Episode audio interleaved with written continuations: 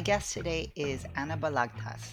She is a queer, Pinay, femme, radical birth worker, educator, facilitator, energy worker, and pleasure advocate. Anna is the founder of Pocket Doula and supports emerging birth workers in radicalizing their practice through heart centered mentorships, facilitations, and community organizing.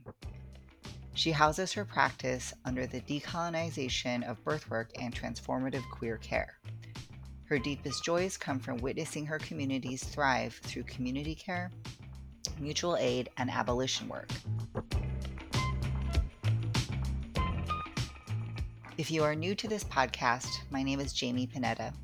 I use he, him pronouns, and I am a queer, non binary trans person, and my ancestors are Tagalog and Chinoy.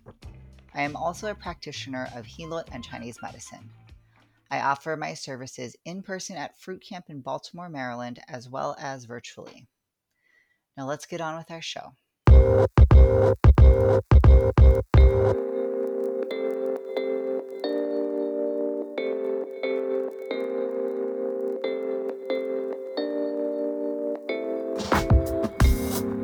Okay, welcome, Anna. It's so good to finally talk with you. I think we've been like lurking on each other's social media a little. sending likes, sending hearts here and there. Uh, so there's there's so many things I want to talk with you about, but I'll try to keep my questions like fairly contained. I mean, we were having our little check-in right before here and talking about food and we're Filipino and we got really excited and I was like, we could also just do an episode that is only about Filipino food. Um, and that could be like, you know, six hours long. But we're not going to talk about that today. We're going to talk about doula work, birth work. Yeah. um, so before we, I start asking you the serious questions, how are you doing today? I am well. I am fed. I am happy. I am currently sipping my chocolate milk that came from the Philippines as we're talking about food. Like yesterday, I did a huge haul of Filipino food in preparation for this talk because I was like, take in the culture. We're, we're going to hang out with some cool Filipino people tomorrow. Take it in. So I'm almost asked if you had Milo or if you had Ovaltine. We do love that Milo life. We do. We do. Mhm. I remember when I went to the Philippines when I was a kid, like I asked for for Milo, and then when I got it, whatever mix they had given me was the kind without sugar. no, that's And I was like. I was like so confused. I was like, wait, why does this taste like? It doesn't taste like anything. It doesn't. It's terrible. And I just I didn't know. I had never had the kind that you like add sugar to. Yes. And I, you know, Yeah. like I was expecting it to taste like Ovaltine because that's what my grandma gave me in the states. Yes. Yes. Betrayal. I'm so sorry that that did happen to you and that's that's sad. In in all parts of the way it's very sad. I've been trying to recover that from that my entire life, but moving on. so let's ask. Let's talk about. Let's talk about birth work. Um, yes. Uh, so you're a doula. You do a lot of birth work, and Mhm. I want to know what working with you as a doula is like. Yeah, good question. So I think working with me as a doula, um, I'd like to think that it's very fun. I like to think that it feels familial in a way. Um, so how I go about my work is I work outside of a scope of practice. And for folks who are listening who are not quite sure what a scope of practice looks like for a doula, it basically says that if you are working as a doula, you can't work as anything else. So if you are a doula, you can't also be an herbalist. You can't also be an educator. You can't also be a massage therapist. Like, you can't be any of these things. You can only ever be that person who supports someone through labor, birth, whatever. So, I don't live by that life because I think that doula work is a combination of putting together all parts of yourself and all parts of your intersections within your work because doula work is life's work. So, of course, I'm going to bring all of these parts that inform me of who I am to informing how working with you is going to be like. Because if I know how to make my way through a kitchen, I'm going to cook you all of these wonderful foods. If I know how to massage you so good, I'm going to do that because that's helpful for you and it's also bringing parts of me into into our space together. So, working with me as a doula means that we are going to be confronting a lot of these like norms, I guess, that we we see that doulas are supposed to be quote unquote professional and sometimes being professional kind of means that you're cold or you're not able to be vulnerable because you're not able to share parts of yourself with your clients, but I I don't live by that. Like I'm so vulnerable with my clients and that's only because they're so vulnerable with me. Like I'm literally in the most vulnerable transition in your life. The most I can do is show you the same, is to be vulnerable back with you and that's how we can form that familial connection. hmm That okay, so when you were talking about that, it kind of I don't know if you saw my facial reaction, but I was like, "What the fuck?" Like gonna be if you're gonna be a doula, you can't do anything else.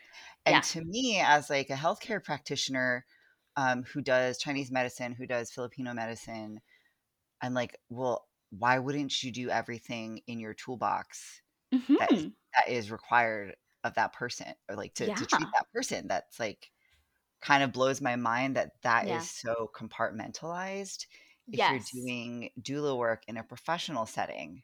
Mhm. So, Mhm. I mean, related to what you were talking about bef- before, can you um, clarify, like, if someone is doing more of a mainstream approach Mm. um, as a practicing doula, like, what does that look like compared to how you work?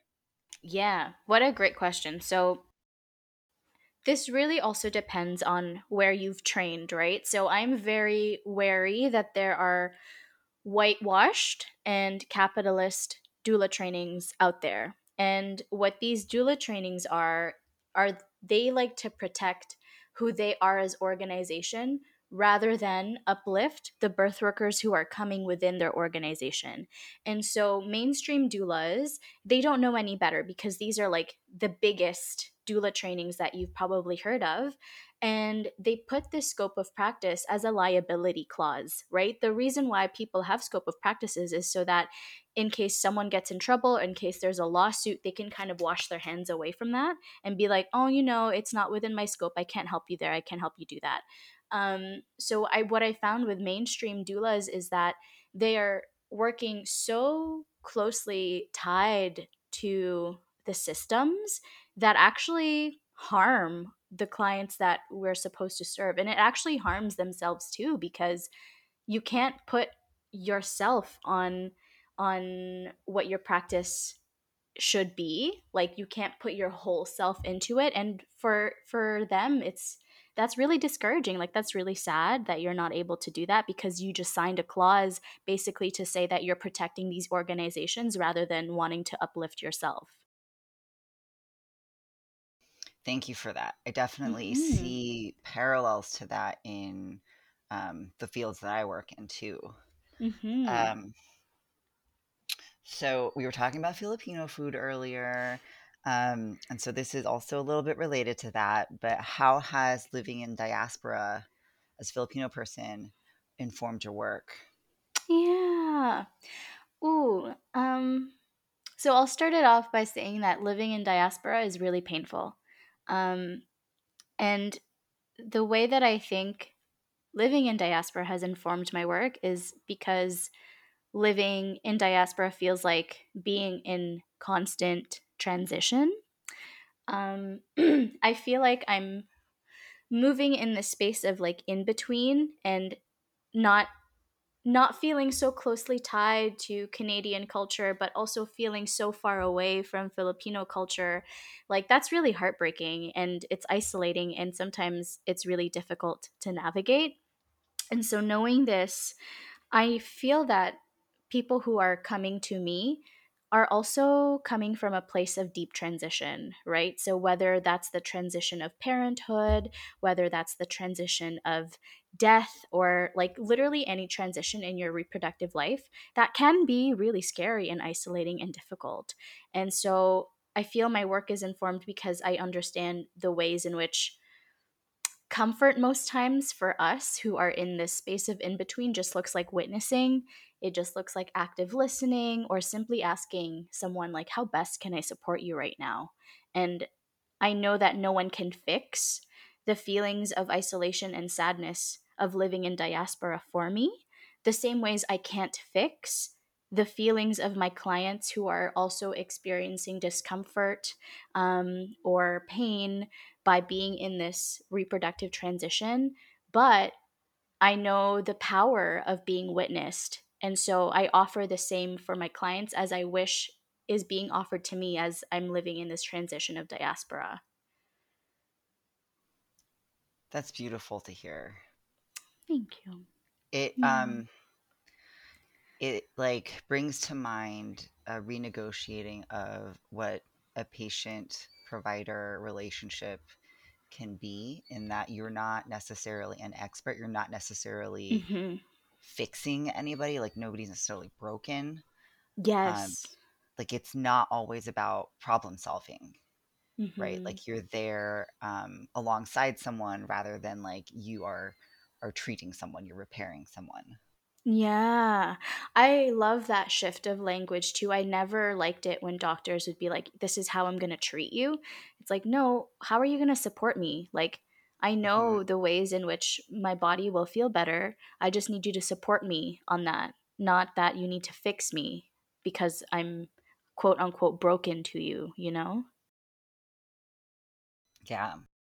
For my next question, what have you found most challenging and most rewarding about being the pocket doula?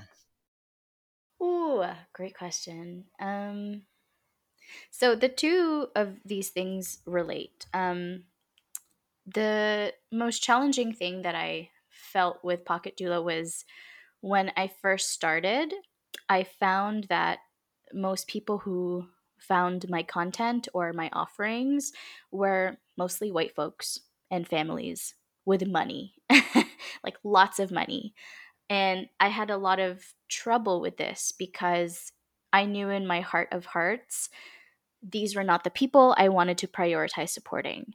And I fully believe that everyone deserves support. Everyone deserves support, but I believe that white folks already have plenty of this, right?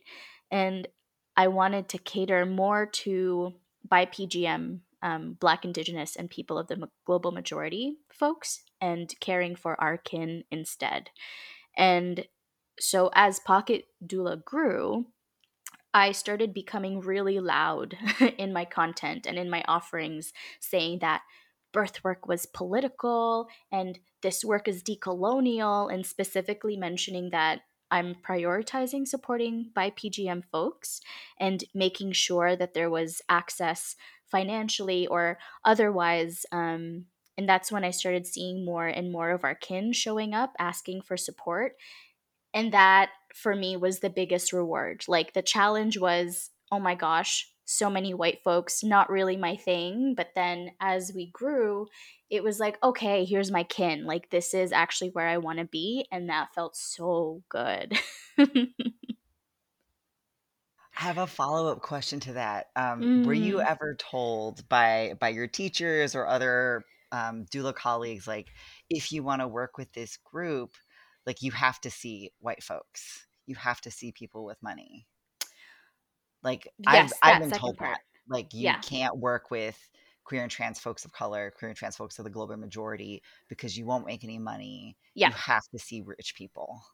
Yes. Yes. I was it wasn't specifically that um it only had to be white folks, but I was told that in order for me to be successful as a doula, I needed to cater to people who could actually afford my services. And like it's such a catch 22 because yes birth work should be fully paid for like we uh, this work is uh, so much of our labor goes into it, right? And a lot of that labor is either underpaid um, or not paid at all. And so I totally believe that we are getting that shmoney when we can because we deserve it.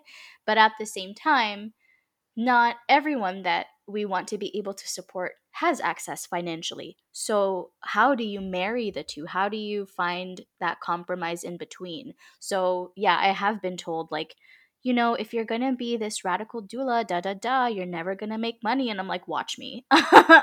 watch me, please. I can and I Mhm. will.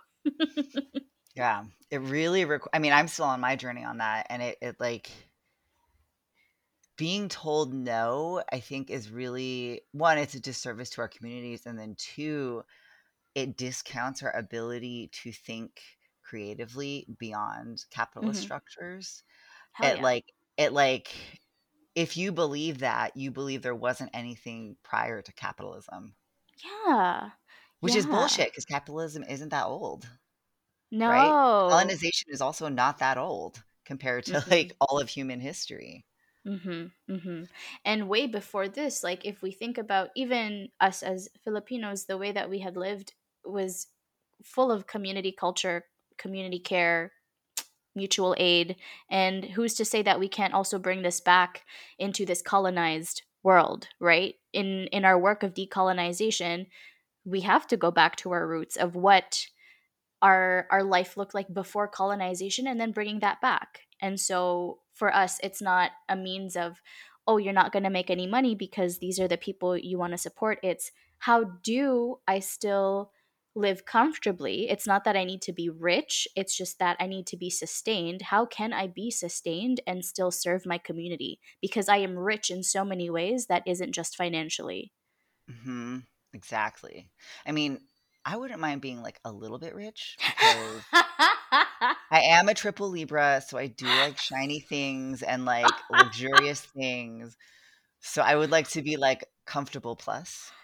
yes you How know do we i be totally believe plus? you I totally see you. I hear you. I am also a Libra moon, so I'm just like, mm, velvet. Oh, that fur I looks see you so with your gold earrings.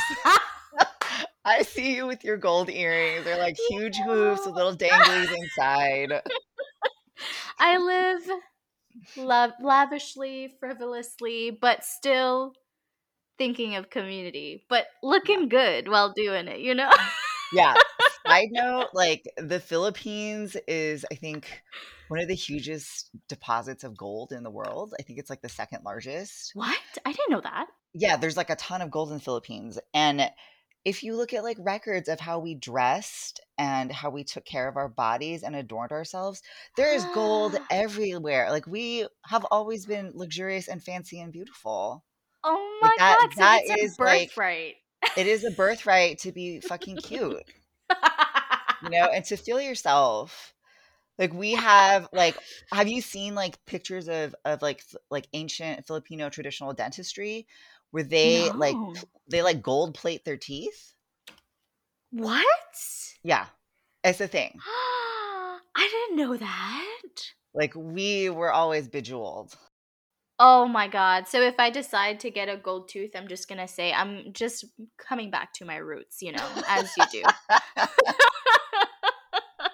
look it up. Look look at how we adorned ourselves. Also, quick shout out to Samante Cruz who's releasing their line of Lingling-o nose rings Oh my god. and other jewelry. They're they're um a non-binary queer Filipinx located on the west coast of Canada. That they're a jeweler. They do lots of cool shit.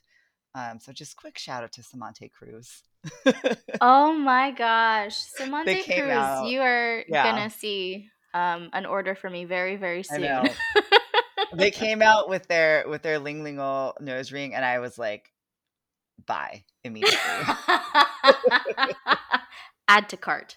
I need that. It is it is for my own decolonization. I need that.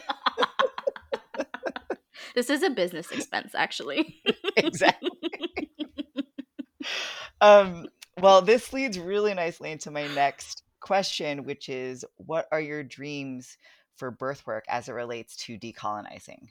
Mhm. Um, my dream for us to decolonize this work is to essentially and very simply bring it back in the hands of community. Um, I am really reimagining futures in where medical hierarchies, medical systems, organizations are no longer in place. Like, I am all about for abolishing the cops, but also that looks like abolishing the systems that have funded the cops, right? And so when I'm thinking about decolonization, I'm thinking about ways that we can serve our community through mutual aid, through community support, through knowledge sharing, instead of having to go to university, college for five, six years to just get a piece of paper. Why can we not just share this knowledge so that we can care for each other? And then also pulling from ancestral knowledge too, because that has informed us for years and years and years, like eons. And now we're here. Like, what what was the turn where we were like, let's make money off of people knowing shit? Like, why? Why can't we just talk about it? Why can't we just share this? Is this not the best way of decolonizing? Is to just share access? So that is that is my dreams of decolonizing birthwork is through that sharing of access and just giving out the resources when you can and when it's sustainable for you.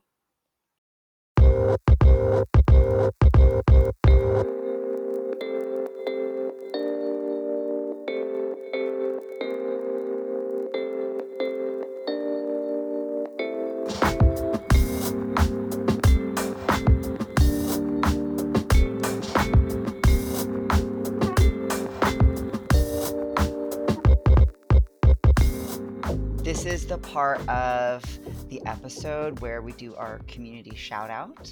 Yes. So um, I would love to know what BIPOC group or individual you would like to uplift for a community shout out. And earlier you used a different term than BIPOC. Could you break Mm. that down for me again? Yes, I use BIPGM, which is Black, Indigenous, and People of the Global Majority. Great. I love that. I love that. I don't like it that we we often are using language that makes us seem like not everywhere Yeah, right? Or or like, or like numerically marginalized. I'm like we are yeah, there it is. everywhere. hmm And it also still centers whiteness as the norm, like people of hmm color, instead of what the baseline is people and people are white. Like, no, we're people of the global majority because there's much more of us. Um, white people are not the dominant people on this world, and so we should name it as as it is that people of the global majority are out there and we are running shit. We are. hmm Otherwise, they wouldn't try to take our things. Right? It's You so know? shiny, so new. Of course it is. Yeah, It's because we made it. exactly. so, um, anyways, what group or individual would you like us to know about? Um, perhaps redistribute resources to? Yes. So I would love to give a shout out to um, two BIPGM folks who are in my mentorship right now. Their names are Tasha and MaryAnne. Um, I just want to say thank you so much for allowing me the privilege of witnessing you through your practice and seeing yourselves move as radical and decolonial birth workers is such a proud moment for me. It's it it really is such a privilege for me. And so you can find Tasha at Nexus Community Birthwork um, or Nexus Community Care. And you can find MaryAnne at um, Ating Kamay, which is like our hands in Tagalog. And so that's how you can find them, uplift their work, tell them they're doing great, they are amazing. And if you are in and around their area, hire them, give them that shmoney. Where are they? Where are they located? So MaryAnne is, mm, I'm embarrassed to say I don't remember where in the States. Um, I think somewhere in either the West Coast. And Tasha is actually in Canada, in Ontario, in a small town called Kingston. Awesome. What words of wisdom do you have for folks either aspiring to do birth work or folks who are interested in hiring a doula? Yeah. The two really connect for me. So, what I want to say to aspiring birth workers and also to folks who want to hire a doula is that I just want to remind you that you are deserving of transform transformative and radical support, um, no matter where you're landing in your journey, and that there's 100% someone out there who can and will meet your needs wherever you are. And you deserve support that feels loving to you, that feels good in both your mind and your body. And it feels like a big body yes. And if you don't know where to start, you can ask me. so we're looking for a fuck yes. and if you're like, and it's not a fuck yes, and you're kind of like confused, people should reach out to you. Yes. And then I can okay. say, I can help you, or I can redirect you to someone who can, and maybe they will feel like a hell yes in your body. so, um, for folks who want to reach out to you, what is the best way to do that? Yes, the best way is to find me on Instagram. That is where I am most active. Um, I am at Pocket Doula. If you want to check out my services and my offerings, I also do workshops and, and trainings. You can find that at yourpocketdoula.com. And lastly, I also have a Patreon. So if you like monthly newsletters, if you like monthly resource recommendations, you can find me at Patreon, also at Pocket Doula. Awesome. Um, any workshops or any events that are coming up that you want to let us know about? Yes, I am hosting my very, very last live workshop of Ating Bahay, which is um, it's support for emerging radical birth workers who don't really know how to begin or don't really know how to start radicalizing and decoloni- decolonizing their practice. Um, Ating Bahay is going to be on September 24th, which I believe is a Saturday. So if you want to catch it live for the last time, come, come. All right. Thank you so much for being here, for just sharing your thoughts, sharing your stories, talking about food with me. it was, it's been so much fun. Thank you so much for having me. And literally anytime, anytime we can be loud, proud about Filipino food, I am here. awesome. Awesome. Thanks so much. Thank you.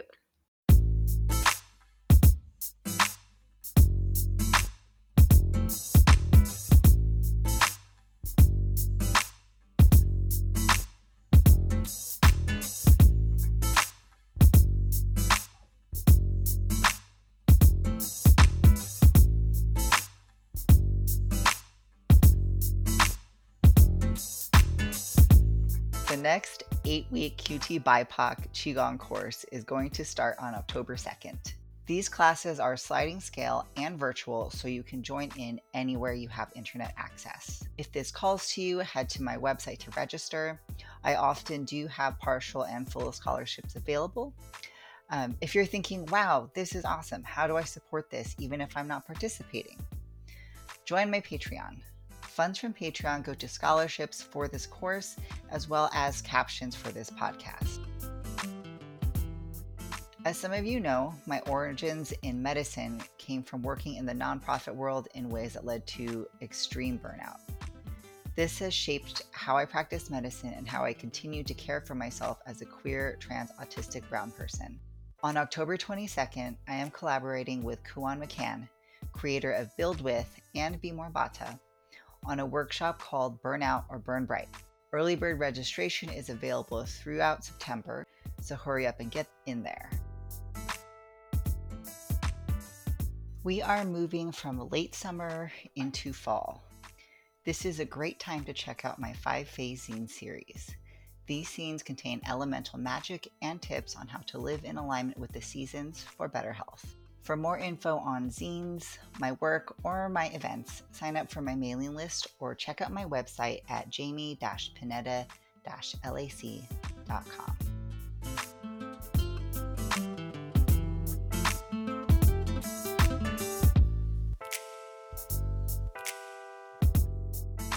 Maraming salamat for listening to the Decolonizing Medicine podcast.